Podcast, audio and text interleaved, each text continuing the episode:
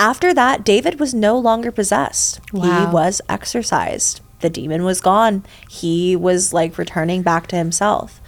But after a few days, Arnie was driving when he said that something took over the wheel of his car and drove the car straight into a tree.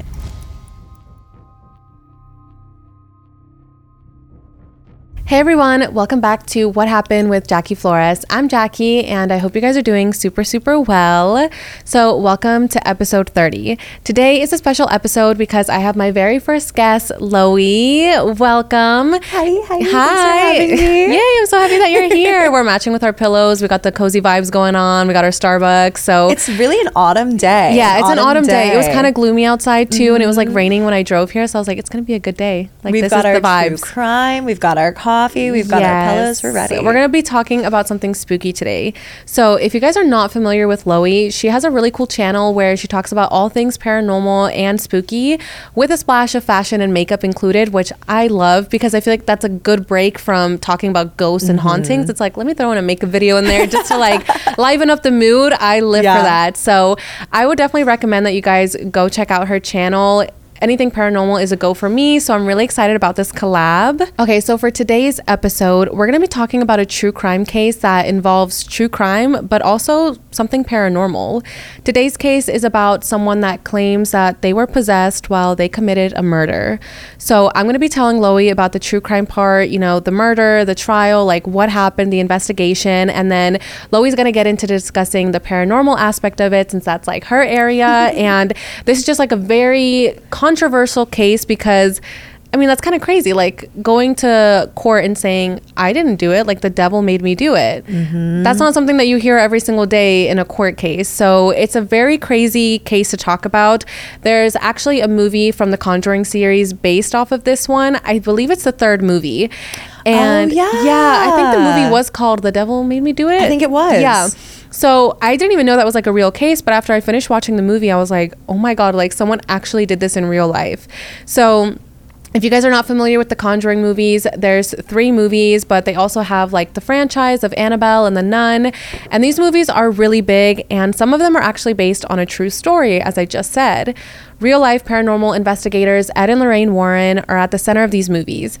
And in 1981, they testified in favor of a man named Arnie who had murdered his landlord. So, why did Ed and Lorraine support him? Well, they claimed that Arnie was possessed by the devil and that's why he murdered his landlord. So, this case is just really shocking. Netflix just came out with a documentary called The Devil on Trial, which was really interesting. So, I thought we would talk about it today. So, with that, there's a lot of information to go over. So, let's jump right in and let's talk about The Devil on Trial. So, Alan Bono had lived most of his life in New York City. He attended Iona College in New Rochelle, New York, and he really loved traveling. He visited Europe and the Far East, and he even worked as a manager of some plantations in Australia for 17 months. Wow. So, in June of 1980, Alan's sister, Virginia, asked him to move back to the States to manage her property in Brookfield, along with a dog kennel called the Brookfield Boarding Kennels. So, Alan lived in a home right above the kennels and he also managed a nearby property. So, at this point, Alan was 40 years old. He was short and he was stocky. Alan was very used to the warmer weather and he complained about the harsh New England winter all the time. So, Alan's mom, Judith, would often say that more men should be like him. Like, she really thought well of her son. But at the same time, like, I feel like sometimes moms say that, like, oh, my son is like the best son in the world and he's like a perfect human. but then you go speak to their friends and people close to them and they kind of just say something opposite. That was the case with Alan. According to his friends, Alan did suffer with alcoholism, which doesn't mean that he's not a perfect person. I mean, addiction is very real and it's just something that sometimes you cannot control. But his friends did say that it did affect his personal life a lot and he just wasn't as perfect of an angel as his mom said. So, Alan had moved to Brookfield, Connecticut, which was a very slow paced, quiet, and just ordinary looking town. It was one of the fastest growing towns in Connecticut, and in 1981, its population was about 11,300, which is almost nine times what it used to be in the 1940s. It was a pretty safe town, like things didn't really happen in that town. There hadn't been a murder there in 30 years. So people just felt really safe there, comfortable, and just happy. It was very unlike the fun and exciting places that he had lived in, so Alan was still adjusting to his new life. He had made friends with two of the newer tenants named Arnie Johnson and Debbie Glatzel. So let's talk a little bit about Debbie and Arnie. Debbie was 26 and Arnie was 19 years old, and they had been dating for three years before moving in together. Wait. The math. The math. the Um, math is, yeah. I'm like that one meme where all the numbers are coming out of the lady's Literally, head. like, Like, I'm just like, oh wait, that doesn't quite add up. that does doesn't it? quite add up either. I was I first when I read that I was like, wait, let me like circle back on this and see what the age was. So they had actually first met at a supermarket in Bridgeport when Debbie was 19 years old and Arnie was only 12. So it's definitely yeah. Oh That's- my god. Yeah, I don't know Ugh. what was going on there. A 19 and a 12 year old. Nothing good. Nothing good was happening good. there. So they met when he was super young and the way that they met at the supermarket was that Debbie had knocked over a display and Arnie told his mom that he was going to go help her like pick everything up.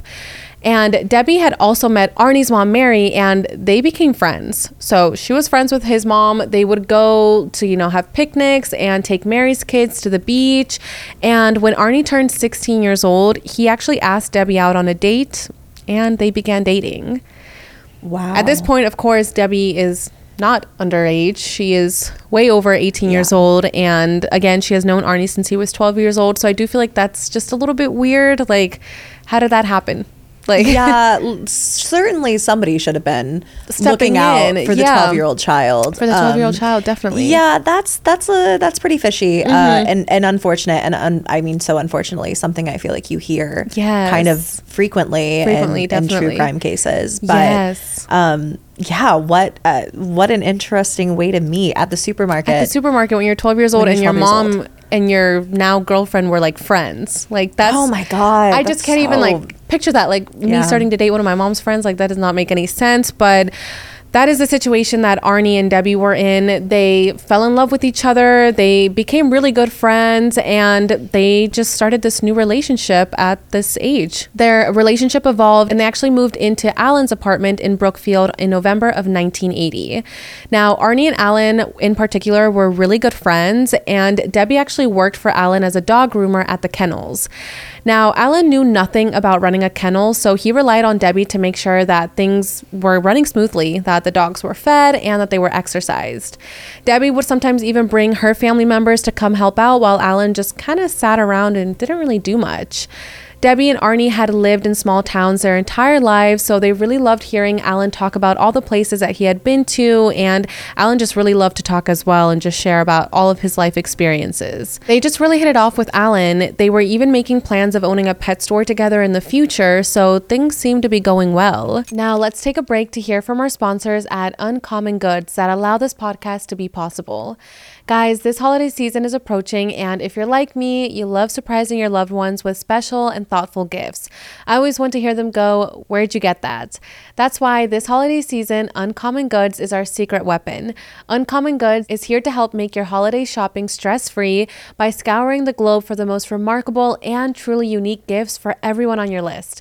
Whether you're shopping for your secret Santa or for your entire family, Uncommon Goods knows exactly what they want. Here are a few of my favorite gifts that I found on the site. I really enjoyed these cute hair clips. There's so many hair clips that they offer. So if that's something that you're into and you just kind of want to decorate your hair, there are so many cute and unique options for you on the website. They also have this really cute Fall La Christmas hoodie, which is perfect for the Christmas season if you want to like snuggle up, get into a cute hoodie. There's so many things for you to choose from. One thing I really like about Uncommon Goods is that you can make personalized gifts. So if you guys all want to have like matching hoodies this Christmas season, you guys can all get the same one with like your family name on there, or if you want to match with like your partner, with your friend. That is something that I really love about that. So I definitely recommend you guys check them out if you're looking to get something personalized. When you shop at Uncommon Goods, you're supporting artists and small independent businesses. These fine products are often made in small batches, so shop now before they sell out this holiday season.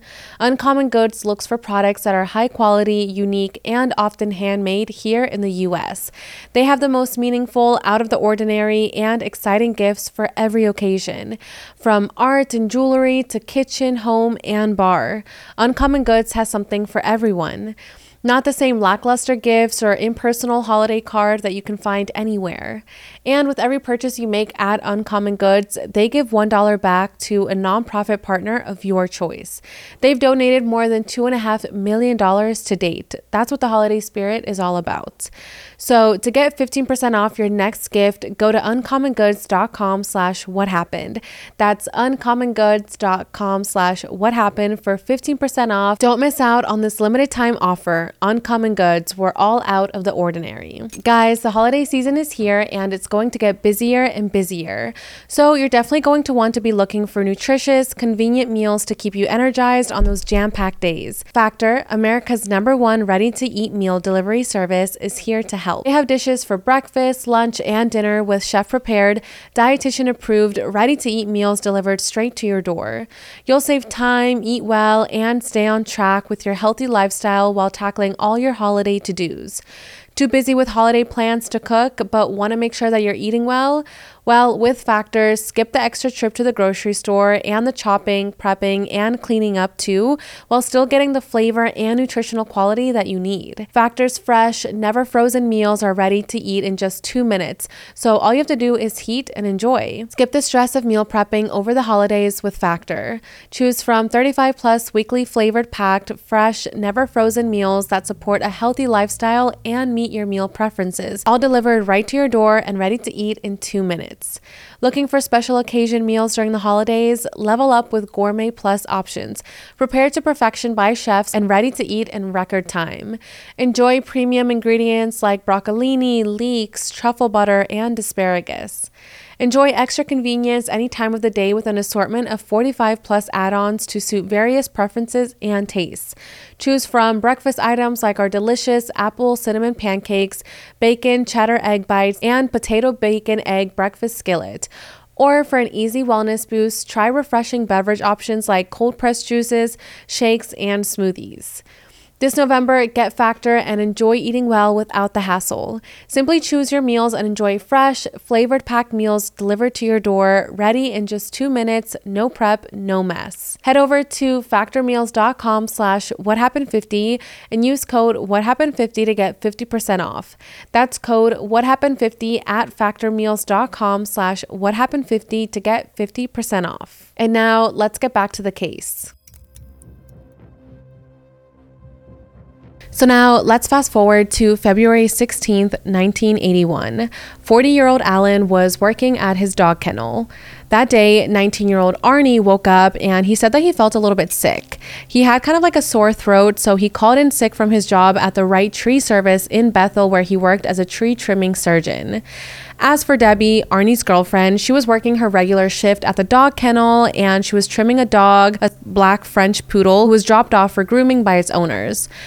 Now, Arnie's two little sisters, Wanda and Janice, who were both teenagers, and one of their cousins named Mary, who was only nine years old, had actually come to go visit and they just wanted to watch her kind of like interact with the dogs. So, Arnie's sisters were there visiting from Bridgeport, where they lived with Mary Johnson, who was Arnie's mom. So Arnie, Debbie, and Alan took Arnie's sister to go have some lunch at a local bar called the Mug and Munch, which was like a narrow little place in a shopping center. It was just like a regular get together, like Arnie was excited to spend time with his sisters. He was excited for Debbie to spend time with them. And it was supposed to be just like a fun, family filled day. Alan and Arnie were drinking wine. They were telling jokes that day. Arnie and Debbie did have a few drinks as well, but not as much as Alan. Now, while they were drinking, Alan said that he was going to quit drinking this coming Saturday for sure this time because, like I mentioned, he did have a problem with alcohol. And I guess this was like his limit. He was like, no, on Saturday, like it's stopping, no more alcohol, like I'm done. So they were drinking, having fun. And Alan had actually even paid for the lunch since the girls were visiting. And since he was a little bit older than everyone as well. After lunch, the group returned to the dog kennels. And Alan asked Arnie if he could help him fix his stereo. And Arnie agreed to help him. Alan was a bit intoxicated at this point, which is never really fun for anybody, like dealing with someone that's like really, really drunk. And, you know, there's a little bit of tension that started to build up at this moment. So Arnie fixed the radio, and Alan actually turned the volume all the way up, which was like a really disturbing sound for everyone. And again, there was just like a little bit of tension building up since Alan was so intoxicated. Mm. Now, at some point, Debbie actually took the girls to go get pizza, but she could just sense that there was something going on between Alan and Arnie at this moment.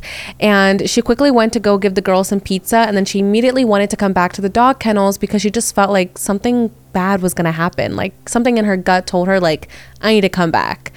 So, again, Alan was extremely intoxicated at this point and he was just really agitated as well. Suddenly, Arnie and Alan started fighting with each other about the payment for Alan's stereo repair. So, Alan had also made an obscene comment about Debbie and the little girls. I was not able to find like what he specifically said, but a lot of people assume that maybe it was like something sexual. Like maybe he said something sexual about Debbie or about the little girls, which of mm. course would make anybody mad. Like you should not speak that way about like any woman or about children.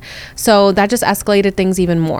Debbie and the girls came back from having pizza and they came back to seeing Alan acting even more aggressive than before. Oh, wow. Yeah. So definitely like it escalated. Like at one point they were just drinking, having fun, and then it turned into like a full blown I guess like how do you call it like a binge where he was just like mm-hmm. drinking and drinking mm-hmm. and it just was making everybody around him uncomfortable and now he was like fighting with Arnie. So Debbie and the girls get back, and this is when Alan turned on the TV. And again, he put the volume up way too loud, and he also just kept pounding his fist in the palm of his other hand. Arnie and Alan eventually began fighting, and Debbie decided to take matters into her own hands and she demanded that everyone just leave so that they could avoid a fight and just kind of like leave Alan alone to kind of, you know, let the alcohol wear off and just let him settle down. So everyone started leaving the room, but that's when all of a sudden Alan grabbed Arnie's cousin, Mary, and just refused to let her go. So he was basically stopping Mary from leaving, mm-hmm. which of course is crazy because, I mean, this is like a little girl. She's only nine years old. Yeah. So, like, a full grown man should not be grabbing a girl and like stopping her from leaving. But, like, that's just how intoxicated Alan was at this point. He was just acting really horrible towards Mary and to everyone else. Debbie tried to free Mary from Alan's grip, and thankfully, Alan did release his grip on Mary a little bit. So at this point, Arnie had actually gone outside to the car, but when he heard all the commotion inside, he immediately ran back in and came upstairs. Arnie ordered Alan to release Mary, so he did, and Mary was able to run to the car to safety. So Mary was able to get free, and they were all outside, you know, trying to get away from the scene, but that's when Arnie got into Alan's face. Debbie tried to get in the middle of them to break things up, but all of a sudden, something in Arnie just broke. So one of the sisters, Wanda, said that Arnie was growling like an animal as she tried to pull him back, and then oh. suddenly, Arnie took out a five inch pocket knife and he stabbed Alan in the chest four times. One second, Alan was pounding his one hand in his fist, and then the next, he was on the ground dying. From a pocket knife? From a pocket knife, which I'm just like, what in that the world? brutal. Brutal. Like, Oh it just gosh. how did it escalate to that you know like uh, just i get that like the comments that alan made were probably inappropriate towards debbie and the children but to stab someone four times and in front of everybody like that's just crazy someone that is your landlord and like a friend mm-hmm. i don't know how it escalated to that point but you're having after, lunch with them yeah you're having lunch with them he paid for the lunch and everything yeah. so it's definitely like of like what really went down mm-hmm. is like the mm-hmm. question like what did he say that made arnie be so upset about this so after arnie stabbed alan four times he actually just took off and ran into the woods like just left everything didn't even like really think about what he had done or like waited to see like oh my god like is he alive? He just like ran away. Of course everyone that was left behind at the scene was so confused. I mean what had just happened? Like arnie was not someone that had ever killed someone before. Like this wasn't a part of his history. So how did it get to this point? And on top of that, Debbie didn't even see Arnie take out a knife, so it just happened like all so quickly. So the police eventually receive a phone call about what had happened at around 6:30 p.m. that day. So Debbie called her family to let them know because again, they were all really fond of Alan. Like he was a nice guy. So the fact that her boyfriend had just murdered their friend Alan, of course she wanted to call them to let them know what had happened. And since they all lived together, they all rushed to the scene to kind of just help Debbie out and just see what had happened. So Debbie's mom, her father, Carl Glatzel Sr., and her 15 year old brother, Carl Jr., showed up. Debbie's brother went over to Alan, who he said was gasping for air. He kept telling him, Alan, hold on. Eventually, policemen Lucas and Joseph made their way to the kennels and saw them all huddled around a body. Alan was given mouth-to-mouth resuscitation by an EMT who arrived at the scene at 6:41 p.m. The EMT attempted to revive Alan and then an ambulance took him to the Danbury Hospital, but unfortunately Alan did not survive the stabbing and he was pronounced dead at 7:39 p.m. So again, just crazy how things just can happen like that. Like one minute you're having lunch with like your tenants and with friends and then the next minute you're stabbed to death. It's crazy how It's fast crazy. Mm-hmm. this stuff happens and how quickly a day can turn into like Yes. a massacre. A massacre, especially because they're like, this is a family day. Like, we're going to have fun and like, we're all going to like go on a picnic. And then it ended like with this, like a body bag. oh my god, the poor girls, the, the, poor, poor, sisters. girls, like the little girls that had to witness this, like I just I can't even imagine. So the police interviewed all four witnesses, who all gave them pretty much the same account that they had been drinking. Arnie seemed to have been in a trance, and it all just happened so quickly. So police had put out a bulletin for Arnie because at this point he just ran away into the woods, like he was long gone. So while the ambulance was returning after taking Alan to the hospital, they saw someone that matched Arnie's description and called it in. The police mm. followed this tip and they found Arnie two miles away from the site of the murder in a Hackney's bar and they arrested him. At a bar? You Like, ran into the forest, sir. You Like- ran into the forest, so I'm just like, what in the world? And like to go to a bar after you just did something so brutal, like just like with don't no care in the world that you just murdered somebody. It's also just so weird that he just takes off into the forest, like has doesn't say a word to anybody, just runs. not and even like I'm sorry or Nothing. like call the police, like let's see if he's still alive or something. Like he just ran away, and like Mm-hmm. we'll get into this a little bit later about like what Arnie says he experienced during this time because his perspective is definitely interesting, but also just very controversial. Like, is he just lying Yeah. about what he about blacking out? Like, we'll get into it, but it is just shocking that they just found him at a bar. Like, was he not covered in blood? I'm just like. I'm confused. It's also it's just such a brutal thing to Yeah. do Mm-hmm. and to just go like drink at a bar, especially because at this point like you have to assume that everything escalated to where it got because Alan was so drunk and like ma- making like weird comments and whatever. And Mm-hmm. Not that that's okay, but like like you just murdered a man like so drunk and now you're gonna go to a, Mm-hmm. To a bar, bar. and go drink your like it just seems Yeah. so weird I, I wonder like did he think he was not going to get caught? Like he was like mm. if anything maybe he could have kept hiding in the woods or something but Right. like going to a public bar where like i'm sure someone's going to spot you especially if you had like blood on you or something like it just seems like he i don't know we'll, we'll get into what he was going to but i definitely think like he either like blacked out and just didn't even think about it or just thought he wasn't going to get caught and was like i'm just going to go to a bar or, like maybe he thought he it was like a fever dream or something like it didn't actually happen Maybe, honestly, Yeah. maybe. also, like something that we have to remember is like Arnie at this point is only 19 years old, Mm-hmm. which is so incredibly young. First of all, he can't even drink at a bar because he's not 21. Right. So it's like, why did you end up there? And since they were drinking that day, like maybe the alcohol just hit him differently because he's so young and he's also really skinny. So Mm-hmm. At the pace that he was drinking with Alan, who obviously was like bigger than him and older, like I maybe he and just a regular drinker. yeah, a regular drinker that could like maybe hold more. Like maybe Alan, maybe Arnie did just like completely blank. Yeah. Like just kind of went on a little binge and his body just couldn't handle the alcohol. But it is like, why were you at a bar? You can't even get get a drink. Yeah. Like Yeah. that's confusing. So after Arnie had been booked, he asked the detective why he was there and what was going on. The detective told him that he had just killed his friend Alan. Arnie replied, I did not, and said that Alan was fine. But the detective said, No, he's not fine. He's dead and you killed him. But Arnie says that he could just not remember attacking Alan at all. Like, this was brand new news to him. Like, he had no idea that this had even happened. I mean, he was even confused as to why he was arrested in the first place. Wow. Yeah, it was definitely shocking to detectives. Like, there's interviews with them where they're like, he literally said it with a straight face, like, no, Alan's fine. He's alive. I didn't do anything. And the detectives are like, what? Like, you just killed him like a few hours ago. Yeah. After that, Arnie was incarcerated in the Bridgeport Correctional Center under a $125,000 bond. So it was revealed that Arnie had a history of violence, and so his bond could not be reduced, but he had no actual criminal record. So I'm not sure why the judge refused to reduce the bond amount. On March 19th, a month after Alan had died, a grand jury in Danbury, Connecticut heard testimonies from Debbie, from Arnie's sisters, Wanda and Janice, and from his cousin Mary, who, of course, were the four witnesses that saw all of this go down. Aside from these witnesses, three other people also testified in the case. The first two were Sergeant John W. Lucas and Special Officer Norman Ellis, both from the Brookfield Police Department.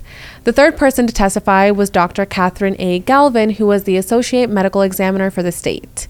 So these testimonies were not made public, but the grand jury indicted Arnie with the murder, so he was going to be going to trial. Now, the day after the murder, Lorraine Warren, a paranormal investigator, told the Brookfield police that Arnie had been possessed by a demon when he killed Alan. Well, I'm like, imagine hearing that as a police officer. You're like, Yeah. I'm sorry, what? Like, I've never heard of that before. like, already knees deep in this like absolutely like brutal tragic case to have this paranormal investigator and a Mm-hmm. Yes. well-known A one at well-known this one, point as yeah. Mm-hmm. well coming up to you and saying like hey demon made him do it i don't know I, I don't know what you want to do like, that hey, that wasn't him. It was a demon. It's like, okay, how are police even? Like, I don't even know where you would begin to investigate that. Like, how do you even go about that? So, and of course, like Ed and Lorraine were very well known at that time. And just a little bit of backstory, if you guys aren't familiar with them, Ed and Lorraine were very popular back in the day, and people would often contact them when they suspected any paranormal activity in their home,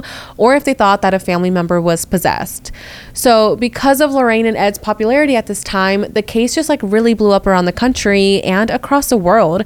Everyone was like, wait, what? Like a demon possessed this guy and that's how he murdered his friend? Like, what's going on here? And I'm like, I can already picture the headlines back then. Like, that must have mm-hmm. been just something that no one even expected to ever hear or like see someone like use it as a defense. Right. Yeah. So, because of how big the case got, people were actually calling it the demon murder trial. And Arnie's attorney, Martin Minnella, was getting calls from all around the world just to talk to him about the defense, about the case, and just about what the next steps would be. Mm-hmm. So, Arnie's mom, Mary Johnson, told the press that Martin was not taking any money from them to represent Arnie. Now, Martin's rule was to never charge the client more than they could afford, and Arnie's family was very poor. Mm-hmm. Arnie's mom worked as a maid at a hotel to support herself and the children, so of course, they weren't really going to have money to get like a big shot defense attorney. So, Martin said that he was honored when Arnie's mom asked him to represent Arnie as he had read about the case in the papers.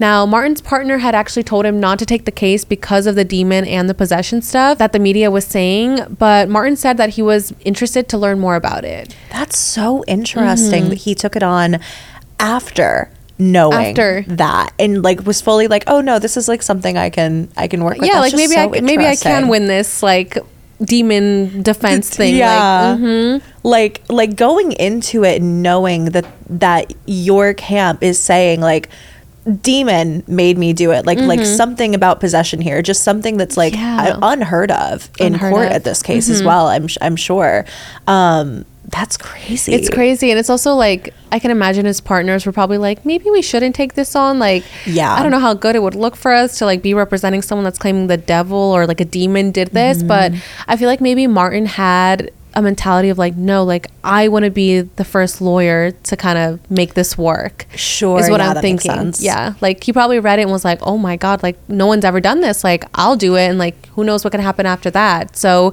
he decided to take on the case. So he actually spoke with Ed and Lorraine Warren and they showed him all the evidence they had to, first of all, prove that like possession was even like a real thing, that demons were real, and that Arnie had been possessed by a demon. So he actually traveled to London to meet with two lawyers who had been involved in similar cases. So there were three cases in total. Two were arson, and one was a rape case in England. And all three cases were basically saying, like, I didn't do it, like, I was possessed. And what's crazy is that it actually worked. So the cases didn't end up going to trial. Like, there wasn't like a jury that was like, yeah, like, this makes sense. Like, he was possessed. The decision ultimately was led by a judge. The judge was like, all right, I'm going to make the final decision. And they decided that that was the thing that the two arsons happened and the one rape happened because of possession. wow Which I know when I read that, I was like, what? Like, That's crazy. That's crazy. Found not guilty because of possession Yeah. on three different occasions. Exactly. That is wild. that is wild. And like, a rape one, which is like such a sensitive thing. Like, Yeah. how could how did that even? I want to know like what did that person like the rapist say? Like, someone possessed me to do this. Like, rape this Yeah. victim. Like, I'm just shocked that the judge actually allowed three cases to kind of just be thrown out by that. You know, Mm-hmm. not guilty by reason of demonic possession. Wow. Shocking, right? Wow. What a crazy. Mm-hmm. precedent to set. That is, I, I totally understand why they would have used those in this case because that is Yeah. unbelievable. It's crazy. And I feel like it maybe will inspire like other people to be like, well, let me try using that. If a mm-hmm. judge already believed it, like maybe I can get off with my crime by saying a devil made me do it. Yep. So that was really shocking news. But going back to Arnie's case, even though having a jury made things harder for him, Martin was prepared to use possession as Arnie's defense in court. So he knew that he was going to have to face a jury. It wasn't just going to be like him talking to a judge, being like, please, judge, like, please say it was a possession. Like, he's going to have to convince, like, he, like other people that this is like what actually happened. But he was ready to tackle that on. And again, I feel like it just circles back to maybe he just wanted to be like the first US lawyer to like achieve this. And that's what motivated him to like push this case further. Cause I'm like, I feel like mm-hmm. most lawyers would have dropped it by now. Totally. Like, I mean, yeah. Yeah. If you were just saying like, no, I'm not guilty. Like the devil made me do it. I just feel like most lawyers would have been like, I can't help you. Like, Well, especially with like the degree of like national, I guess, attention that this is getting at this point. Mm-hmm. Because, like you said, there have been these other cases overseas, but first one in the U.S. and the first one that's ever gone to trial. Yeah. where they're trying to argue. this. Definitely. So, Martin told the media that he will prove in court that Arnie was possessed by the devil and that it was the devil who killed Alan, not Arnie. He said that this was not an insanity defense, but something more unusual.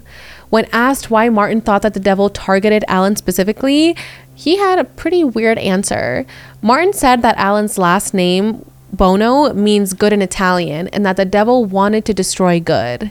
Kind of grasping at straws, like, I feel like like what like kind of just Yeah. trying to make anything in his mind be like oh my god yeah his last name means good in italian and the devil hates good people so like that's where the connection came from so i feel like again i'm just like i don't know this lawyer is just a little That's a little. That's a little silly. If I do, little if I do say yes. so myself. like it's a little too much of a trying to find any type of connection. Yeah. It's like maybe there it really is no connection. Like Yeah. he, was kind of just grasping at straws and just trying to make the public be like, oh my god, that makes sense. Like his last name is Mm-hmm. good. Like no, I'm like no. yeah, I know it doesn't Yeah. Mm-hmm. make any sense, but I I understand. I th- I think I understand why he would have done that just to make any correlation. Anything, yes, like with find the any type of paranormal or connection. the yep the devil, mm-hmm. like whatever. Yeah.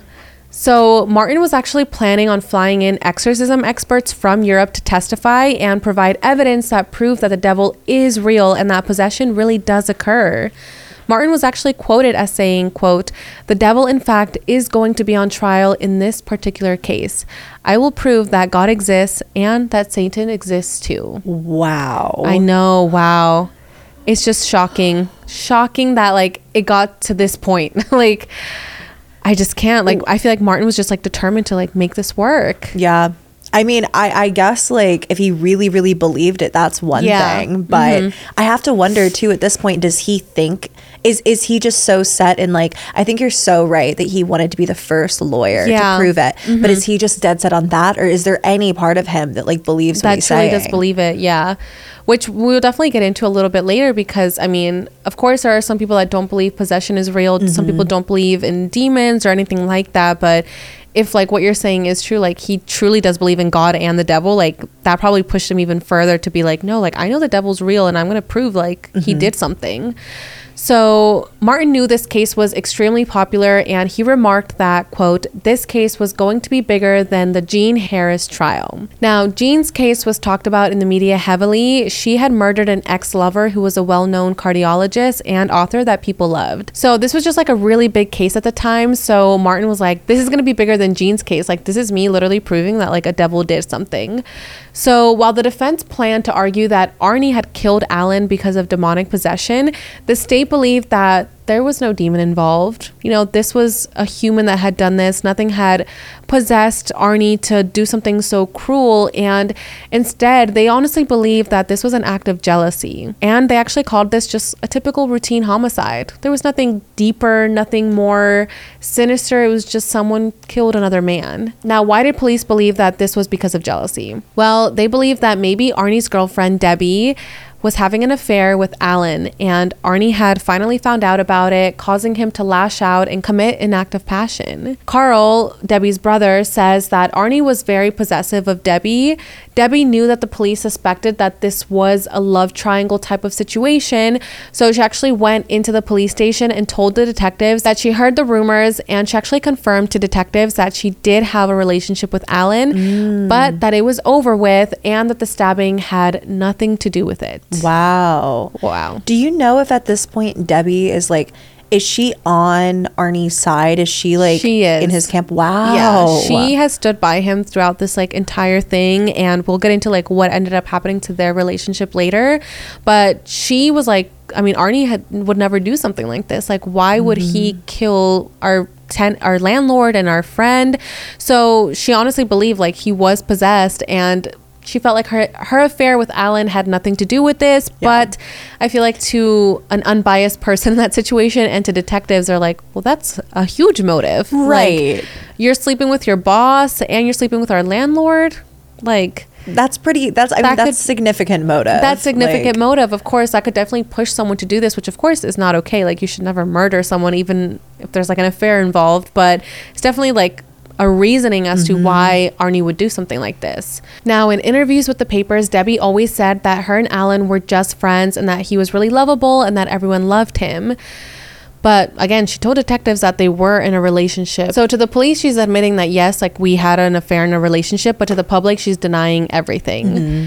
So after this, Arnie's trial began on October 28, 1981. Arnie's attorney, Martin, wanted to submit a plea of not guilty by virtue of demonic possession. Martin asked the first juror, Gerard Ryan, if he believed in the existence of a demonic force. But the state prosecutor objected to this line of questioning and said that Martin's question was personal and it did not go to Gerard's qualifications as a juror, mm-hmm. which I feel like I understand. Like, I feel like asking about like religion and stuff is like always like a touchy yeah. thing. So like asking a juror like, do you believe in the devil is like no. it's also like already planting it in your head. It's like getting yeah. you thinking about it. Getting like it, it's like leading it. you into the path of thinking mm-hmm. that he would want you to Yeah, on. exactly. And like getting the other jurors to also think like, well, do I believe in the devil? Mm-hmm. Like is it mm-hmm. real? So I understand why the judge did not allow that question. And the judge, Robert Callahan, then asked Martin how he was going to prove demonic possession as an objective fact. Now, Martin used the example of two British cases where demonic possession had been allowed as a defense. The judge then asked Martin to present the citations to him, but Martin said that he didn't have them and that they were in the mail. Like, I guess, like the proof of these things, like mm. of these mm. demonic possessions cases that worked in the past.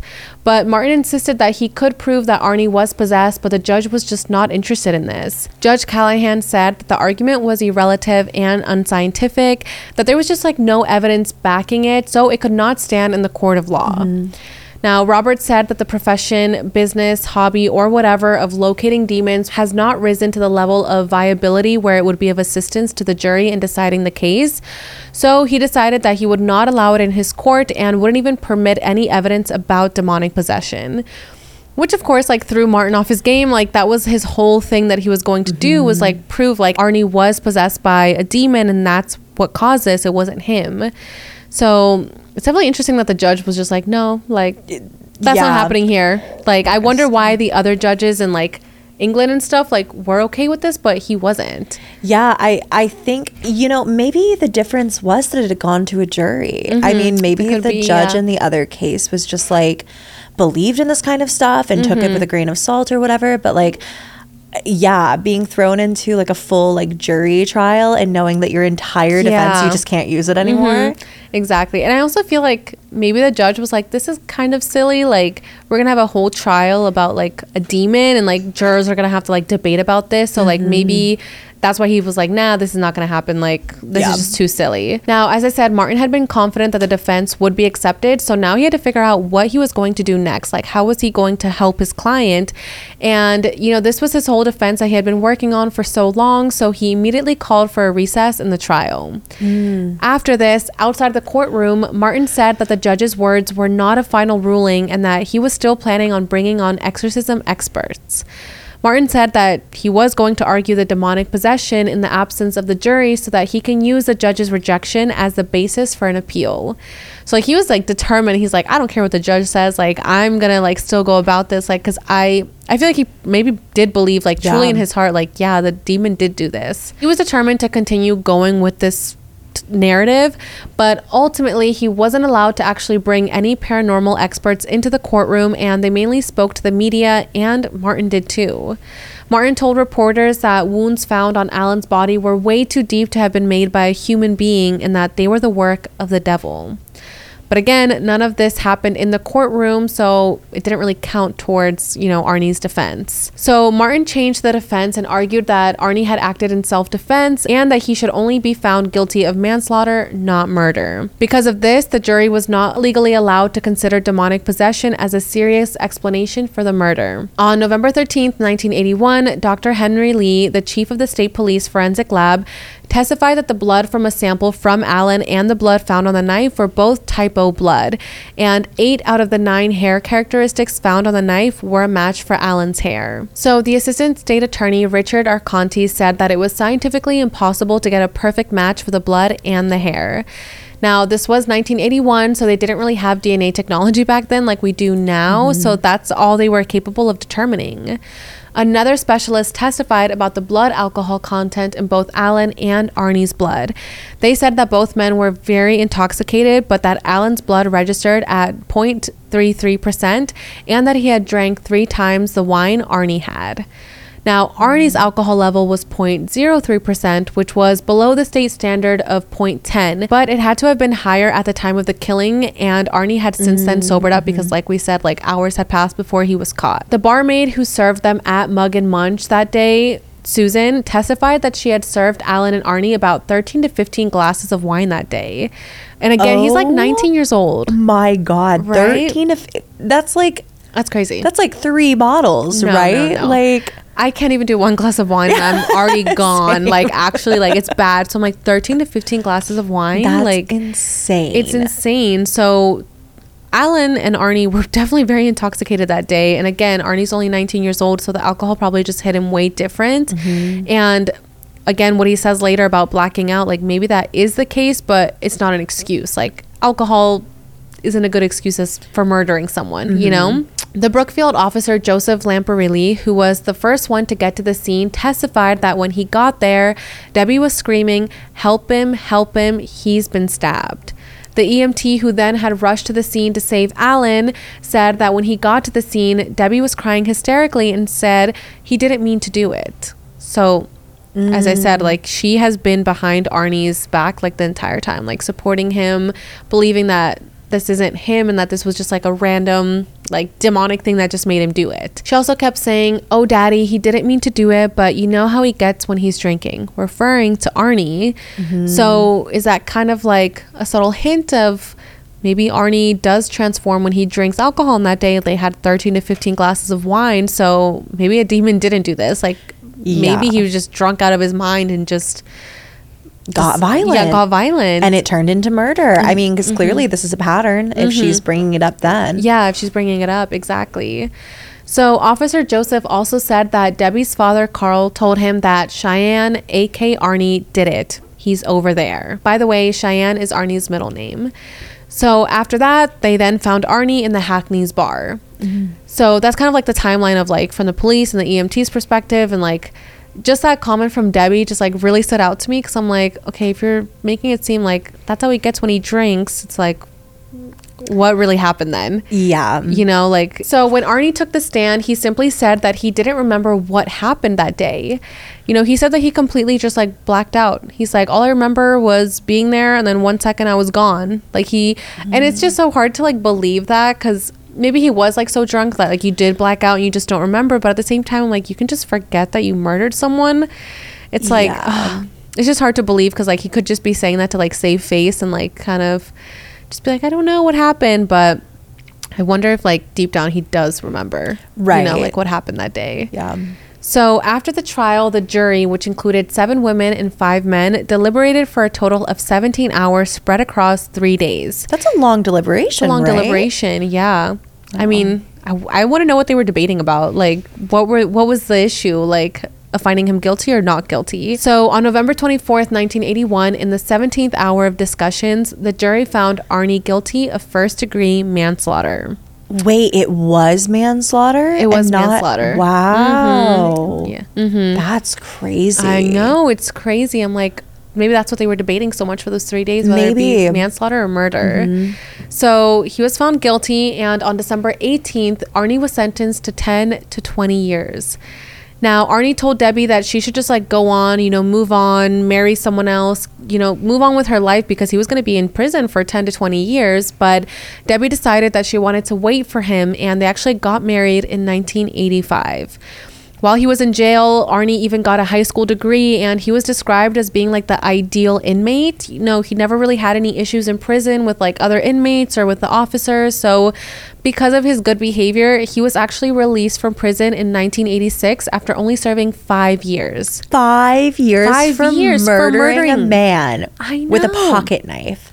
the pocket knife and then doing the whole loopholes of like it was a demon and putting everybody through what he had just put the whole town and the oh my family through for five years. I was like, that's actually so sad for Alan's family. It's like, wow, my loved one's murder and like death was only mm-hmm. like worth five years. Like, it's just really, really shocking. And just because he was like a role model inmate, like, Doesn't know. mean anything. That doesn't mean anything. He can Like- be good in prison. He can still have been. He he still murdered somebody, and you're mm-hmm. letting him out after five years. Yeah, exactly. So, of course, that was really shocking to the public to hear that he had only served five years and now he mm-hmm. was out and about, you know, going back to living his normal life because he was married to Debbie. You know, he just fell back into his normal routine of life. And Wow. I don't know, it's just really shocking. And it's just really sad for Alan's family, like I said, to know that he was just released so quickly. Okay, so that was like the true crime aspect. I mean, this could go deeper and deeper. Like, if you keep digging into this case, there's more things that you find. But that's basically like what happened, you know, how Alan was murdered, the defense that Arnie decided to take. And now we're going to switch over to Loey, who's going to talk about the supernatural part, the possession part, the exorcism part, and just kind of hear that perspective. Because, like I said, this case is so controversial because I mean, there's so much demonic possession involved in this, and some people believe in it and some people don't. So let's talk about it. So, a really dark and heavy and crazy case that mm-hmm. already at this point, I feel like anybody who's listening to this is like, what is actually happening Yeah. here? Mm-hmm. Um, but, spoiler, it's about to get a little crazier because Debbie's family says that the story actually starts back on July 2nd of 1980 mm-hmm. when David Glatzel, Debbie's younger brother, was only 11 years old. So, David described himself as like a quiet kid, but all that would change. Yeah. And just to let you know, the Glatzel family was Catholic. They did believe in God. They believed in the devil. Um, you know, uh, in a religious household, there's there's talk of those kinds of Yeah. things. So on July 2nd, David and the family had gone to Arnie and Debbie's new house in Newtown to help them move in. Now, David said he thought that there was something kind of off about this house. And granted, David is a child, but he was kind of saying like you know when you go somewhere and you just get a weird vibe like there's just something about a place that feels a little off. That's what david said that he felt. I feel like I feel like everyone has experienced that as a child, or at least like once in your life. Like I've gone to like either I moved into a new house or I went to go like visit my grandparents' house, and as soon as you walk in, like you just feel something is off. the vibe will shift The vibe will shift. You're Yeah. like, okay, like is it my imagination because I'm a, I'm a child, or is it like Mm-hmm. something more sinister? So like I can totally relate to David on that perspective of just Yeah. feeling something weird when you enter a new place. and i think especially for a kid like you're a little more vocal about it than maybe an Mm-hmm. Adult because as an adult you're supposed to be polite and you're Yes. you walk in and it's like, oh my God, what a beautiful place you have. Yeah. This kid is like, something is. Yeah, he's like, get me out of afoot here. Yeah. no, definitely. As an adult, like if you told someone that, like, oh, I f- I'm creeped out by your Yeah. house, it'd be like, that's rude. like, but a kid can say it. I feel like, and you'll just be like, oh, they're just a kid. They're like, just, it's just a new place. It's just a new place, exactly. But David said there was something off about this place. Uh, Debbie wound up giving each of the brothers a chore, and she actually asked David to get into the master bedroom and sweep up. And so David was alone in this room, but he said he could just feel something. That vibe was intensifying. And then suddenly, he was pushed backwards onto the bed. And he said that he saw an image that looked like the devil, like a Halloween costume version of a devil, you mm-hmm. know? He said that the eyes were solid black and that this devil told him, Beware, and that he wants his soul. It also said that harm would come to his family if they didn't leave the house. David came running out of the house, came running out of the master bedroom, ran straight out As of the anybody house. would. I'm like, if I was a little kid and s- I freaking saw that, like, first of all, I don't even know if I would believe that that was real. I'd be Right. like, I'm sorry, did I just picture the devil telling me that? I would, but I would immediately run out of there. Just like, that's out. just out of there immediately. That's Yeah. so freaking creepy. He's I mean, he's oh he's Oh my going out of the house. David is mm-hmm. David is the one making the most sense to me so far. so get- in let's get out of here. Maybe the let's listen to the paranormal. devil that's telling us to leave, or something's bad's gonna happen to us. He's telling everyone, like, you got to get out of here. I'm going home right now. Mm-hmm. Yeah. I'm not staying here. At dinner that night, David told his family about what happened, what he saw, and none of them really believed him. They said he's a kid, it's a new course. place, he has an imagination. So David went to bed that night and he saw an image once again of something coming for him, and it was getting closer and closer towards the house. He thought he saw a figure, but when he looked again, there was nothing. So he stayed up most of the night with his eyes open. You know, when you're a little kid and you're hiding under the blankets and just peeking out every couple of minutes. I'm assuming that's what David was doing. I can't even imagine night. trying to go to bed that night. Ugh. Like experiencing that and then first of all like telling your family and them not believing you and Mm-hmm. then you start questioning yourself like, okay, did I actually imagine that or did the devil actually speak to me? Like no, that's the whole creepy. night this kid is just wired and awake i mean as as you would be after an would be, of experience like course. this allegedly what david was experiencing here was a haunting Mm-hmm. and you know was like this weird entity that he kept seeing Yeah. Uh, this might have been attached to the house or it could have been like a physical entity that's now attaching itself to him To David, yeah. yeah. This entity was a ghost or something ghost like. Mm-hmm. Uh, David would say he saw this old man that looked the same. Can you imagine? No. No. No, I can't. No. Imagine just like seeing an old man all the time and no one believing you about it in the first place. And then you're just like, there's this creepy old man just freaking looking at me all the Uh-huh. time and following me. And in every single one of these like weird visions that David was getting, this old man was there, like Mm-hmm. constantly present. So Debbie and Arnie continue to live in their new home, and over time they're starting to hear some weird sounds coming from the attic. They never saw an old man. I don't think really like had these experiences that David was having. yeah, but just like heard something. Yeah, it was mm-hmm. something to note that there are some weird noises coming from the attic. David, on the other hand, is not having a good time after all of this. He starts having unexplainable injuries, such as scratches and bruises and constant night terrors, just demonic possession, demonic presence 101. Yeah, I literally like. The signs of exactly of like you're someone's Mm-hmm. trying to grab onto you, like some something's trying to attach itself to you. Because I feel like it's always like that. Like you'll get like random like marks on your hand of like someone's like fingers or like grip trying to get onto you. or so like the scratching, the, unexplainable bruising. Yeah. Yeah. Yeah. Wow. So because of this, Debbie and Arnie were actually worried about living in their new home. And they moved back into Debbie's mom, Judy's house. Judy was really concerned about her son David at this point. So she Mm-hmm. calls a local priest and asks if he can come and bless the house. So Father Dennis arrives at the house bringing holy water with him, just the whole thing. prepared to sort this out. Mm-hmm. Yeah. Incense, he's got everything. He blessed every single room in the house. But even after all of that, David woke up at three in the morning screaming bloody murder. He said, He's coming for me. Why? He's coming for me. He's me. coming for me. And why Who is it is always coming? three o'clock in the morning? Why is it It's always always, 3 like three or like six a.m. like it's always those times. Uh, I guess it's the devil number. the devil number. No, literally. Increments of three. Yeah, exactly. I'm like, I feel like it's always 3 a.m. But like, also Yeah. how crazy for Debbie and Arnie. Like, you just bought a house that you're so excited about, and then your little Mm-hmm. brother just starts experiencing all this paranormal stuff, and because of that, like.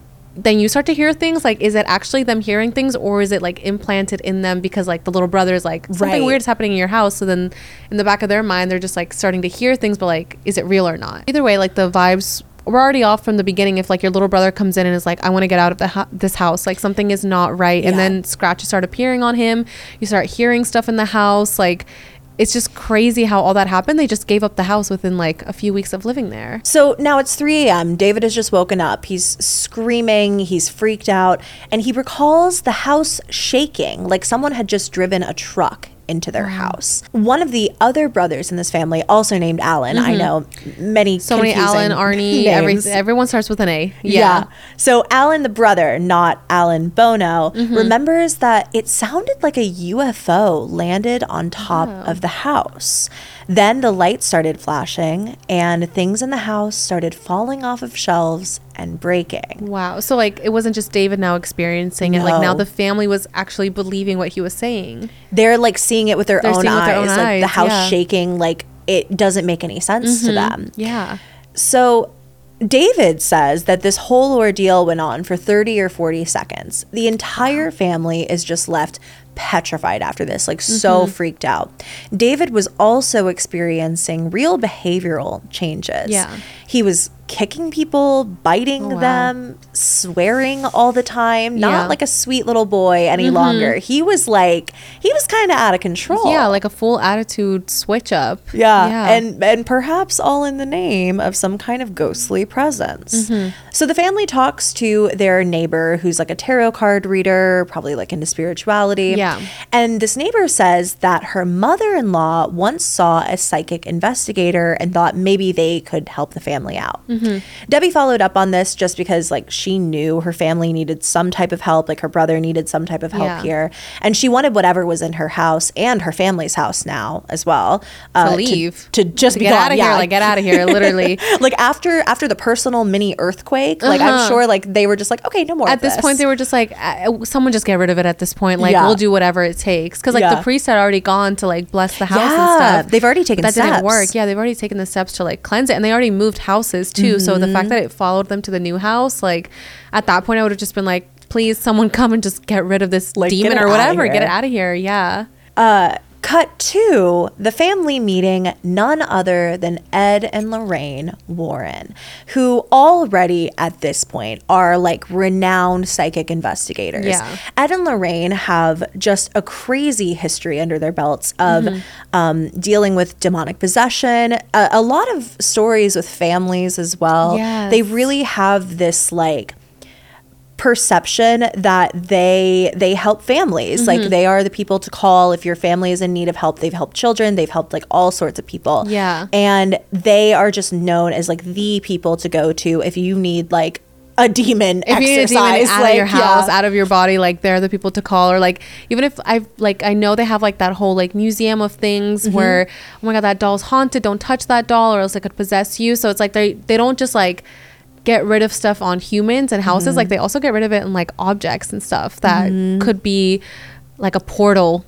In a way, is I think that's how they describe it, like a portal of like, oh, the demon gets in through the doll, and then if you have the doll, the doll like takes over you. So I feel like at even to this day, like people still know who Ed and Lorraine are. Like that's how Oh, big of an impact that they've had. they had an impact on um like I, I feel like their impact recently can really be felt in Hollywood.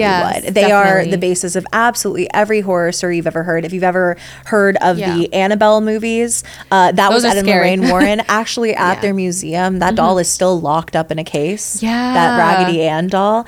Um, I hate to tell you this, Jackie, but I actually have that exact same Raggedy Ann doll Really? at my house. I did buy it like when I kind of got into horror. I was like, You're like, let me I just like see. exact- let me just like see what happens. Like, let I me see if it gives. eBay. Stop. kind of their first um, case that sort of exploded, I feel like, into a media frenzy, virality at the time, if Mm-hmm. you will, was their work in the Amityville horror house, which Yes. is just, I feel like, a case all of us know something about. Um, Even if you're not into true crime, like you still know that house. Oh yeah, it's just so big. Mhm. You know something about that story. I Yeah. feel like even if you've just seen what it's influenced in Mm-hmm. media, like I feel like so many modern day horror stories come from Yes. Mm-hmm. real cases that Ed and Lorraine Warren worked on. So that was kind of the thing that put them on the map, on the so to speak. yeah. And then also, fun fact, they were involved in the Perron family's haunting. Uh, now, the Perron family's story inspired the Conjuring movies. Oh. And uh, really, like, that movie that was like honestly one of the scariest movies that i've seen like i will Really? I, for me personally like i got really really scared with that movie Yeah. and then just even knowing that it was based on a true story just added even more to the horror because i'm like the fact that someone experienced this in real life just made it even creepier What's really interesting about The Conjuring too is that that house is still like it still stands, you know, whatever. Actually, most recently, um, ghost hunter Sam and Colby went there Oh, and yeah. stayed a week there. Oh my gosh. And apparently, this was the thing that turned one of them from kind of skeptic to full believer. Mm-hmm. Like the Conjuring house is what like has turned many, many, many people from Yes. like paranormal skeptic, like oh, I think ghosts could be real, but maybe not, to like oh, ghosts are real. it's, it's a real thing because of Yeah. Mm-hmm. the activity in that house. So they're Ed and Lorraine Warren are the real deal to Yes. Mm-hmm. to put it lightly. So Ed and Lorraine Warren were invited like absolutely everywhere to talk about their investigations um, and given like book deals to Yeah. write books about these. Everything. Mm-hmm. Eventually that turns into movies and they have just had a very long running history as paranormal experts. No one better for Debbie's family to call than Mm-hmm. Ed and Lorraine Warren, really. Ed is actually a demonologist, and Lorraine is a psychic medium. So they're a dream team. They work dream together team pretty yeah well. power team So when Debbie calls them, they asked her if like David had seen a doctor, and she says that Yeah. he he hasn't seen a doctor so far. Ed asks if he can bring one in. That's pretty reassuring to me personally because like they're not just going in like this kid is fully possessed. Yes. Like we we're coming in to like see this demon and like make it a media frenzy. Like they came in hoping to actually help. And I think that mm-hmm. They're kind of controversial, Ed and Lorraine, Yes. you know? But I do think that in a lot of circumstances that they were just trying to help. And mm-hmm. I, I think that this was one of those. the fact that they offered a doctor first to be like let's check the Yeah. kid out first to see if he's okay like maybe it is like a mental thing or maybe something else is wrong with him i feel like that like what you said does show that they were trying to help out instead of immediately being like okay exorcism time like let's book it like, like they cared. They I, I, re- I think that they Definitely. cared, and they they certainly cared in this case. They show Mm-hmm. up to the family's home, Ed and Lorraine, and their doctor, and they're they're ready to get to work. The doctor checked out David and said everything seemed totally normal. Mm-hmm. Then the Warrens talked with David and the family. Ed says, you know, just generally, if Yeah. this thing has power, if you have power, then knock on the table three times. And they said that it sounded not like a little knock, knock, knock, not Yeah. like a quiet. It sounded like someone took a sledgehammer to the kitchen floor. Wow. It made the whole house shake. It was so intense. So David said, like, this thing wants to hurt me, Mm-hmm. and that the entire family were going to be punished all because Ed and Lorraine Warren are there. we're there yeah Lorraine also said that she saw a large, dark mass standing next to David, which is never so good. never that's not a good good. sign no Um, Ed and Lorraine Warren confirmed that this was like a demonic entity that was attached Wow. to the family in the house. The family really believed this. I mean, they were terrified. So all of this is happening over summer vacation, and it's kind of confirmed like there is this presence, there is this attachment. Yeah. But they don't think, and by they I mean like the family, Ed and Lorraine Warren, Mm-hmm. like everybody involved, they don't think like that David himself is being possessed. So there's, there's, just like an entity around there Mhm. There's no like serious action being taken around Yeah. this time, I think. In August and September of 1980, the family started taking pictures and audio recordings of what was happening in the house. Yeah. And you can hear on these recordings that Judy, Debbie, and Arnie really, really believed that David was possessed by something. They believed that they saw David being beaten and choked by something that uh-huh. they couldn't see. Yeah. And they have a photo of what looks like David holding the wrists of like somebody who's like choking him. Oh, I think I've seen that photo. Yeah. Yes, that, that that's a very creepy Oof. photo. And It's yeah. Like like because you can't see it, but like Yeah. it looks yeah, I I can like see it in my head Mm-hmm. as I'm talking about it and it's it's really really really creepy. yes, Debbie and Judy also said after this that there were like red marks on David's neck. So it seemed like this, what had just happened, was totally, totally real. David also started to growl and hiss and speak in voices that were not his own. He had also attempted to choke both Judy and Debbie. Um, and he had physically attacked like everyone else in the family. he's just he's only 11 years old. Like that's a little kid doing all that, like growling and like attacking your mom and attacking your sister. Like that's a lot. Yeah. like that's a lot for like a little kid to do like voluntarily if they're Yeah. Mm-hmm. not like being possessed or something like that. Like I can't picture like a little kid doing that. or if there's not just something like overtly wrong like if you want to yeah. look at it from a totally like non-paranormal standpoint if the, if everything is just totally normal in Mm-hmm. their house like it's it's weird that there was just this switch up yeah, with the switch up. Yeah. so Alan, once again the brother, Yeah. Alan, not Alan Bono, remembers that the family like would have to sleep in shifts basically so that David wouldn't harm Mm-hmm. Them or himself. He could not be like left alone. I can't imagine the stress of that. Like every single day, you're kind of just like on watch, like Yep. on guard of like, okay, any minute my brother could attack me, and it could either Or be him himself. or attack himself. Yeah, wow. Yeah. I had to imagine like that was exhausting. Exhausting. When David would sleep, the family remembers like seeing him while he was asleep Mm-hmm. thrash around and twitch. Wow. It really, really, really creepy. Mm-hmm. Carl Sr., David's dad, actually didn't believe that David was possessed, however, and I think that's worth noting. Yeah. He thought his son was having like a mental health crisis. Yeah. But also at this time, Carl Sr. was working two jobs and he really was only home to sleep. Mm-hmm. So he, he was like, He didn't see like He- the day to day stuff. Like he was at Yeah. work all day, so he didn't see like what the family had to experience during the day of Mm-hmm. seeing like David go into like random attacks and like get aggressive and stuff. And I feel like it's normal for like one parent or like at least someone to doubt paranormal activity. totally. Like- Like, 100%. And it makes sense that it's the dad. and it makes it's sense always that, the dad. Yeah, I was about to say, I'm like, I feel like the dad, like the mom might be like, oh my god, my son, like he's possessed. Like she might be more giving into that, but I feel like a dad is definitely just like, there's no way my son is possessed. Like no, Right. It is your I, I don't know what it is about fathers, but they they are legally obligated to tell you to gaslight you a tiny bit when there's paranormal activity. No, literally, yes, exactly. Like that's the last thing that they'll ever think is like Mm-hmm. happening. They're like, nah, you're not haunted. Like, come on, it's just like you're meant like something's wrong in your head, Yeah. but like you're not haunted. Yeah. So. I understand why the dad would have that perspective, but it also is like, well, he wasn't there day to day, so it's kind of hard to negate what like the mom and the rest of the siblings were feeling that day. and seeing and, And seeing. hearing and yeah in the documentary as well like the priest says that the demon's goal is dividing the family it's Yes. it wants to like divide and kind of sow doubt i think and i mean if you can't cause physical harm if you are a demon and you can't cause like actual physical harm to somebody like do whatever you want then what's the next best thing you're going to emotionally, emotionally torment harm them. someone Yeah, definitely. And causing the dad to like think, oh my god, my family's kind of crazy. Like they all think Mm-hmm. our son is possessed, but he's really just having a mental health crisis. That's like a big way to divide the family, like Oh, isolating the dad from everybody else. Mm-hmm. Definitely. At this point, it's clear to the rest of the family, uh, outside of Carl Sr., that Yeah. David really needed help.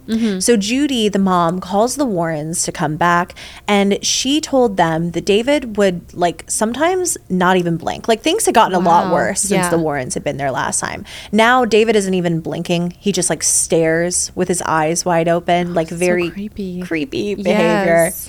The Warrens said when they returned that David was definitely possessed, but they didn't believe actually that it was just one demon trying to possess David. They believed it was actually 42 42? different demons. Uh huh. What? 42 different demons? Like, 42. according to the Warrens' grandson, Mm-hmm. the first goal in possession is like this destruction of the family Yes. Mm-hmm. and then death, right? Either the host is killed or someone else is Yeah. murdered. So the Warren said David needed an exorcism, and Ed helped them to contact the church Mm-hmm. to get this done. You can't just like get an exorcism. I don't know if you've watched any horror movies lately, but you have to like go through the Catholic Church. Yes. They have to believe that the person is possessed. Like exorcisms are a very, very, very serious thing. Definitely. Fun, fun personal fact. I grew up in like deep southern rural Georgia and I went to an Episcopalian church. Mm-hmm. Yeah. And um I I don't really like know what different denominations of the church like I couldn't tell you right now what they believe or like Yes. why this was a thing, but the father of our church also performed exorcisms. And my dad worked at that church and he would always like kind of try to ask him questions. He would be like, "So like what is what does that really entail? Like what does that look like?" Yeah. And the father would just kind of like look at him and shake his head and say, "Let's talk of better things. Let's talk of nicer things." He didn't want to go into details Mm-mm. about that. Never.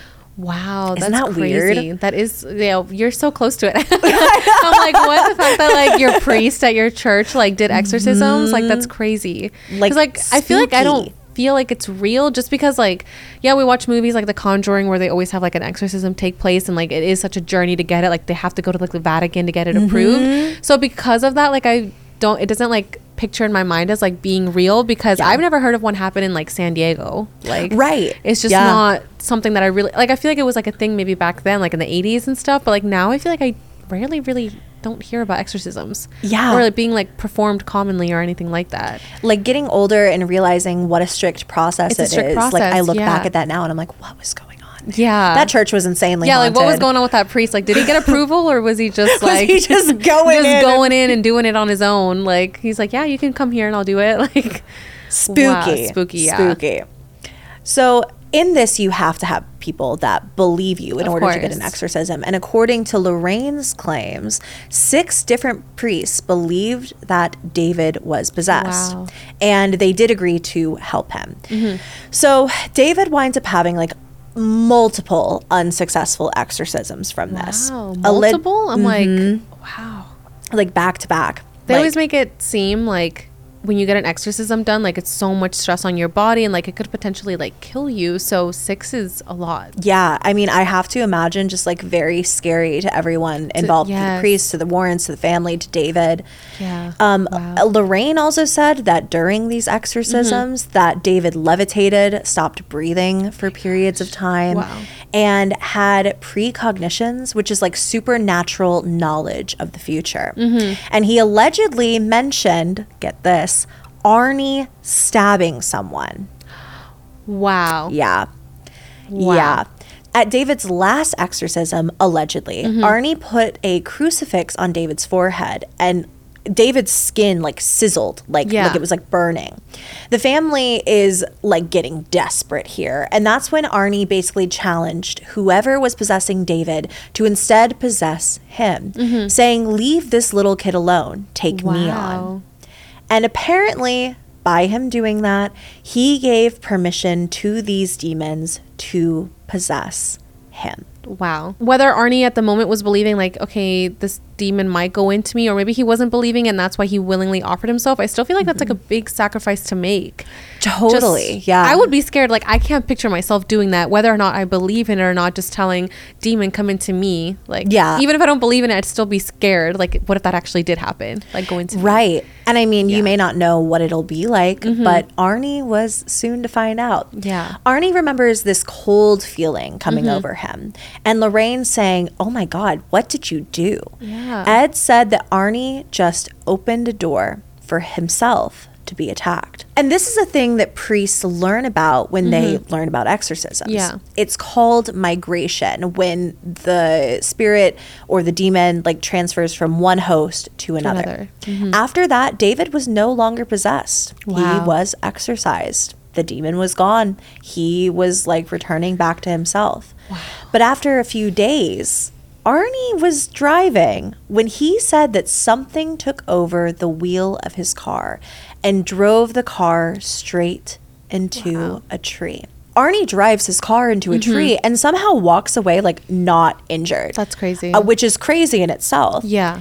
But he decides for some reason to go back to the old rental home, the one that they quite literally fled Yeah. because they were feeling so uncomfortable with all of the activity. Like they moved back into Debbie's mom's Yeah, house. Yeah, they don't even live there anymore. Like I don't even know if they have been there since they fled because of how scary everything was. And he's just going right Just back. going back. Arnie went to an old well on the property, and Mm-hmm. this is when he says that he came face to face with a demon. He said after making eye contact with it, he became possessed. In October of 1980, the Warrens actually went to the local police Mm-hmm. and told them what had happened with Arnie at the exorcism and said that he didn't know what he was up against. Yeah. Lorraine told detectives, I see serious injury or death with a knife. Wow, so it's like now David had already said, I feel like Uh-huh. Arnie's going to stab someone, and now Ed and Lorraine are also saying like something's gonna happen with a knife. Yeah. So they're already like how do you say it? Like having a premonition about Right, it. yeah. I wonder what like Arnie and the rest of the family was thinking when Arnie was like, take me over. Like was Debbie freaked out Mm-hmm. that her boyfriend maybe now was possessed? Was the family worried? Did like I wish there was like more detail about that of like what they thought what they were feeling. what they were and- feeling of like. Arnie sacrificing himself in a way to take over the demon. I think it's really interesting, no matter what with this case, Mm-hmm. that there were multiple different sources here saying that they knew that something was going to happen with Arnie and a knife, And a knife. like way before the murder. Yeah, way before happened. Alan even came into the picture. Mm-hmm. Wow. In November of 1980, Debbie was hired by Alan Bono to be a dog groomer at his kennel. And the job came with an apartment that Debbie and Arnie moved into. Mm-hmm. After they moved in, Arnie started behaving just really strangely, very similar to the way that David had started acting when all of this started. Arnie would get into trances, he would have hallucinations, he would growl. I imagine he was growling. staring into space, Yeah. not blinking. He would have like no memory of these episodes Mm-hmm. either. And Debbie was worried that Arnie had become possessed. Possessed. Yeah.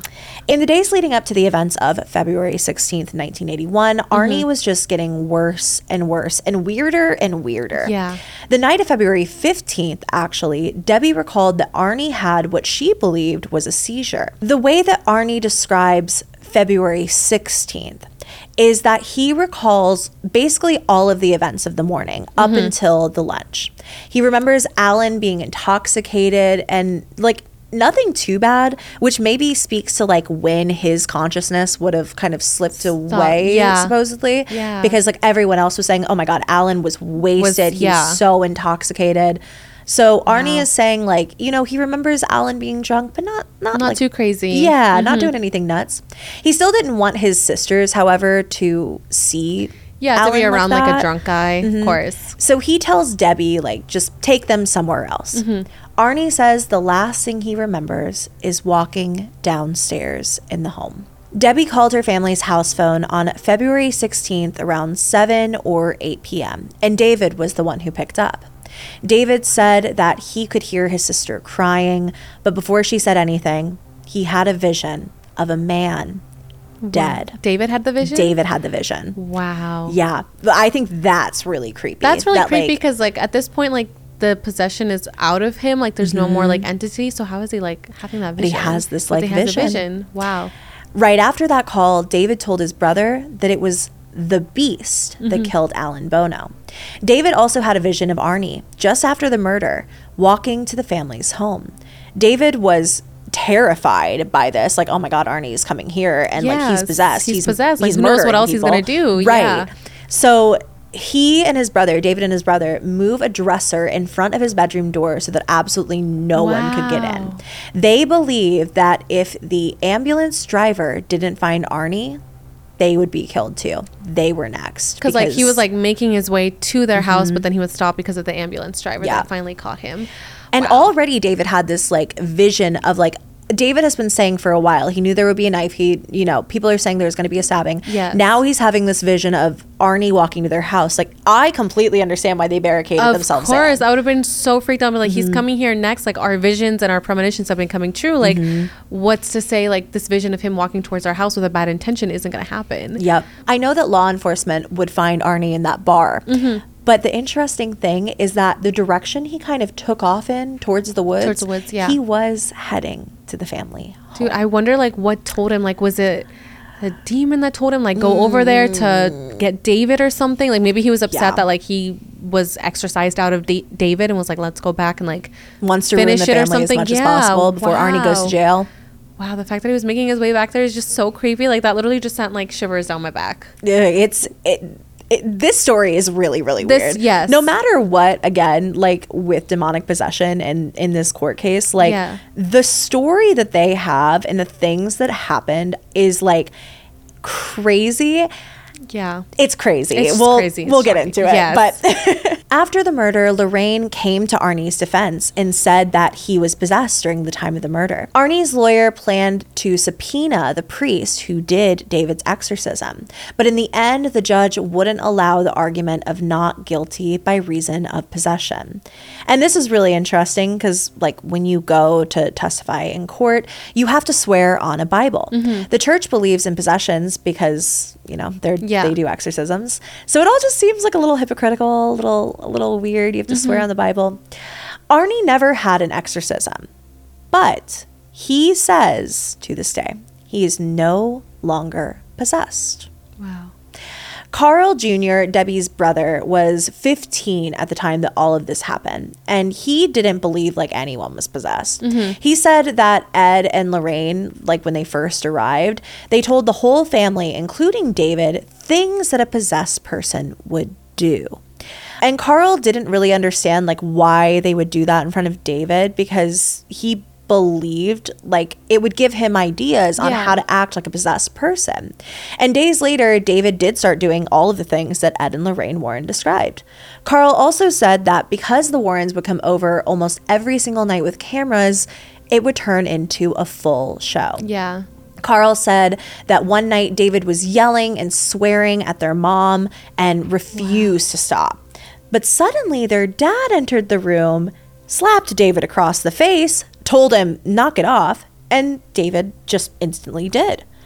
Wow. It's it's interesting and it's It's suspicious. interesting because like the dad was somehow able to control the demon, but like the priest and like Ed and Lorraine haven't been able to. But the dad says stop, and then all of a sudden it stops. Yeah. Yeah, that's that's definitely interesting. In 2006, a book called The Devil in Connecticut, detailing incidents with all of this, was republished. The author, Gerard Brittle, had first published the book in 1983 with the help of Ed and Lorraine Warren, mm-hmm. and then had it reprinted in 2006.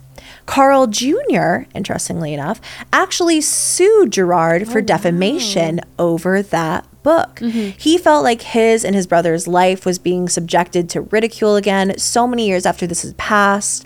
And David didn't want people to still remember him as the guy who was like possessed with Satan when he was 11 years course. Mm-hmm. old. Carl also sued the Warrens and accused them of fabricating David's story. He said that the book was full of lies and that he was represented as a villain in the book. Even as a 15 year old, he was the only voice of reason who could see through the Warrens' facade at the time. Carl Sr. denies telling the writer of The Devil in Connecticut that David was possessed. Carl Jr. says that the original story that was written was different and Ed had made it like so much scarier. Yeah, than it actually was in real Uh-huh. life. Wow. Even though the writer knew it wasn't true. Carl Jr. said that because of the popularity of the case, he lost friends, he had to drop out of school, he lost relationships and business opportunities. Carl said that David was never possessed and that he was suffering from a mental illness that he since has recovered from and probably sought help for. And when you get older, sometimes things just get a little better. yeah. In the early stages of David's illness, their mom, Judy, had spoken to the papers and said that some doctors suspected that he had Tourette's syndrome. And that's why he would shake and Yeah. have these ticks, like say things randomly. stuff. Swearing is like a mm-hmm. really common Tourette's tick as well. Carl Jr. accused the Warrens of exploiting his entire family for their own notoriety, all in the mm-hmm. name of this ghost story. The Warrens, however, came back to this and said it wasn't just them who believed David to be possessed. Remember, like all of the priests Yeah, that said, yes, this priests. boy is possessed, he mm-hmm. needs an exorcism. The elite of the Catholic Church, like those people that are highest up, they were involved in this because, again, exorcisms are very, very serious. Everybody has to approve on them. And there was heavy documentation of everything that the Warrens claimed that they observed in David. Mm-hmm. Now, circling back around to the author of The Devil in Connecticut, Gerard said that he had made sure to send a manuscript of the book to the Glatzel family well before it was published, and they had approved it when he originally oh. sent it to them. Wow. So he and the Warrens were like really confused why this was all coming up now. Yeah. But Lorraine told the family they would be rich. And as we've said a couple of times now, they don't exactly have the most money at this Yeah. time. Dad's working two jobs. It's a lot. Everybody is kind of struggling. They would be rich from this. Mm-hmm. However, the family only received $4,500, while Ed and Lorraine made over $81,000 on the book. And then that book was turned into the third Conjuring movie. Yeah. So who's to say how much money they actually made on it? Yeah. Carl says that after his parents' death, he and his wife were going through all of their parents' belongings. Carl says that his mother wrote everything down on paper, and he came across one note that said, The family had their medicine tonight, and everything was good.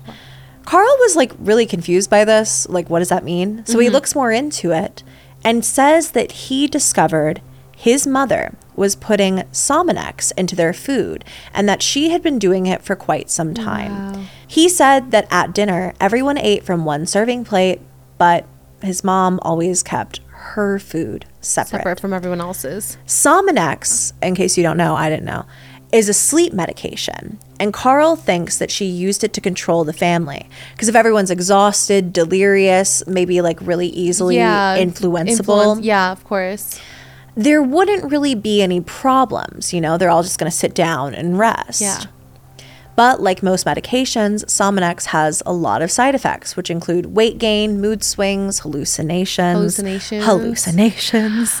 Wow. Carl believes that David, Arnie, and his brother Alan are all victims of this medication. Because remember, the Arnie and, and Debbie, they did live with They the lived at the house, yeah. for a period of time. so they a period of time and stuff. it, w- it was like during the possessions as well that they lived there. Yeah. And before that, Arnie would eat dinner with them often. Mm-hmm. But David stopped all of his symptoms after the last exorcism. So if it was all just hallucinations from medication, why would it just abruptly stop? Mm-hmm. You know? Regardless, David doesn't believe that his mother drugged the family. Yeah. David, Arnie, and Debbie all fully stand by the fact that David and Arnie were possessed. So Carl Jr. is really the outlier here. Yeah. He wrote his own book on Oh, this wow. whole mm-hmm. experience from his own point of view called Alone Through the Valley, a brother's true tale of survival against dysfunction, deception, and demonic possession. Wow. That's really interesting. Like even the title of his book, like Alone Through the Valley, it's Mm-hmm. like, damn, like he probably does feel just so alone because no one in his family sides with him. Right. The only I one mean, that did was his dad. dad, but he's Yeah. passed away now. So it's just him and like the fact that his brother and his sister and his brother in law still believe that there was a possession It just must be so probably just like also very frustrating for him because it's like so many years have passed and he's probably just like come on guys like can we still not go with this narrative like time has passed by like the trial's over let's just all like admit like what actually happened but like since they all still stand by it i can imagine that must be so frustrating for the brother So frustrating. and frustrating. I think that maybe circumstances, even for the family, could be different if there had not been the murder. Mm-hmm. Maybe if there hadn't been the murder. Yeah. They could come out and say, well, like maybe things were heightened during this time. Maybe what you're saying has merit. Like we were feeling kind of weird during this time. Maybe there could be like more of a middle ground of like, maybe something weird was happening, but maybe it was also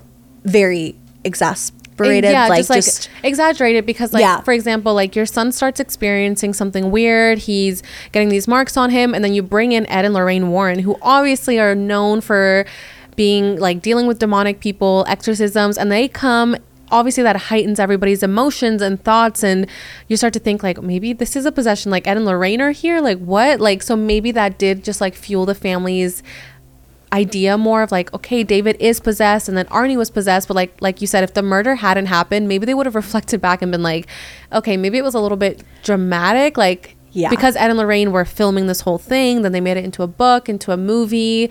So i do understand the brother's perspective especially after finding out that his mom had that medicine and was supposedly drugging them. Mm-hmm. It does make you question it a little bit. It's it's crazy because you know we started out this case and you when you talked about like all of the details of it like how could anyone believe there was demonic possession involved in mm-hmm. this? Like that is just the craziest thing I've ever heard. And I'm someone Yeah. who so firmly believes in ghosts like I believe in like ghosts and demons Same, and yeah. all of it and I even am just sitting here like how does that make sense Yeah. Mm-hmm. but then you hear about everything that happened before and it's like that is just so it's just like yeah like it makes you believe one side and also the other side of like Mm-hmm. maybe this is not real but then yeah just listening to like everything that had happened and like what arnie experienced and the fact that he was like walking back to the family's house after he murdered like Mm-hmm. just all those things just really add to the element of thinking like okay maybe this was real but it just must be really sad for the family because in the documentary carl says that he doesn't even speak to his brothers anymore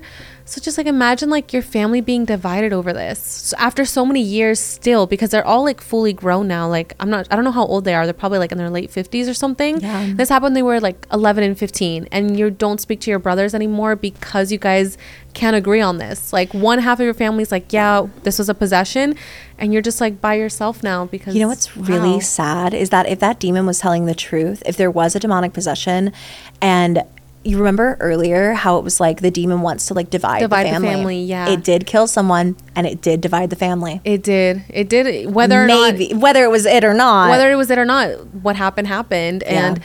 it just is really sad because in the documentary, Carl just looks like so sad talking about it because he's like someone was murdered, like Alan's life was taken, and at the end of the Mm-hmm. day, people kind of just not forget about it, but the main focus is on David and his possession, and then Arnie's possession, and they forget like someone was actually murdered, like Yeah. someone lost their life, whether or not it was a demonic possession or not. Like people still need to feel sorry for that like not sorry but like how do you say it? Recognize like that someone recognize that someone died. died during Like a real and- person and it's not just like a big hollywood story it's Yeah. someone's actual real life so i don't know i do believe in like ghosts and demons like 100% i believe in that but i don't know if i believe whether or not david was possessed or arnie was possessed it's just hard Yeah. I think like one thing that's really interesting, I guess, from the point of the demonic possession is that David kept saying that he was seeing the same old man Yeah. over and over and over again with his like these symptoms that he was having as well the shaking the you know all of it and i think that that's interesting because it's not like anybody fed him that Yeah, knowledge that this was just before that came- Mm-hmm. the warrens even came so I, I think that that part's kind of interesting Yeah. I personally, I look at David's story and I truly think something may have happened there. I really, Mm-hmm. really do. I think that like something may have happened. I think a lot of people took a look at him and thought that this could be like some sort of spiritual thing. He may have also not been well at Mm-hmm. that time, which could have, you know, really played into that. But I don't think that Arnie killed someone as part of a demonic possession. yeah Personally. No, personally, same. Like I could get on board with David, you know, being Yeah. possessed, but just Arnie, I feel like he just took David's story and ran with it and Mm-hmm. was like, "Oh my gosh, well my family member was possessed. Like let me use that as well." Like I do feel like Debbie and Alan's affair was a motive. Totally. They were Yeah. both drunk that day, intoxicated, not in their right mind. They got into a fight and it just happened, you know? Yeah. Maybe he didn't plan it. Maybe he wasn't like, today I'm going to murder Alan. It was maybe just like a spur of the moment thing, but I still think that he should be punished for it. And the fact that he only served five years for the murder of Alan is really heartbreaking just for Alan's family as well. And I don't know, hopefully. Arnie does feel remorse. I'm not sure, like what he thinks about this. I think that it's really both convenient and kind of crappy to blame the whole thing on a demonic possession. Yes. I I more am in the camp of like this thing happened, maybe in a crime of passion in this heat of the moment. crime of He passion, yeah. kills Alan. And then after he maybe he even believes to himself like, "Oh my god, remember last year when I let that demon in?" And he's having all these thoughts. Yeah. Drunk off his ass, Yeah, by the way. exactly. Like I I do think maybe he could have convinced himself that that had something to do with it. It's not an excuse. It's not an excuse, And it's not like he absolutely should still be in jail. Yeah, I, don't think, so that too. Arnie should be yeah out right now. I don't now. think so either. And like I said, like if you guys watch the documentary, it's like really interesting to hear from their perspectives. Like now, like I'm pretty sure the documentary was probably made like last year or recently. So David to this day still says like I was possessed. Like that's the truth. Like I don't know what to tell you guys. Like I didn't lie about it. And Yeah.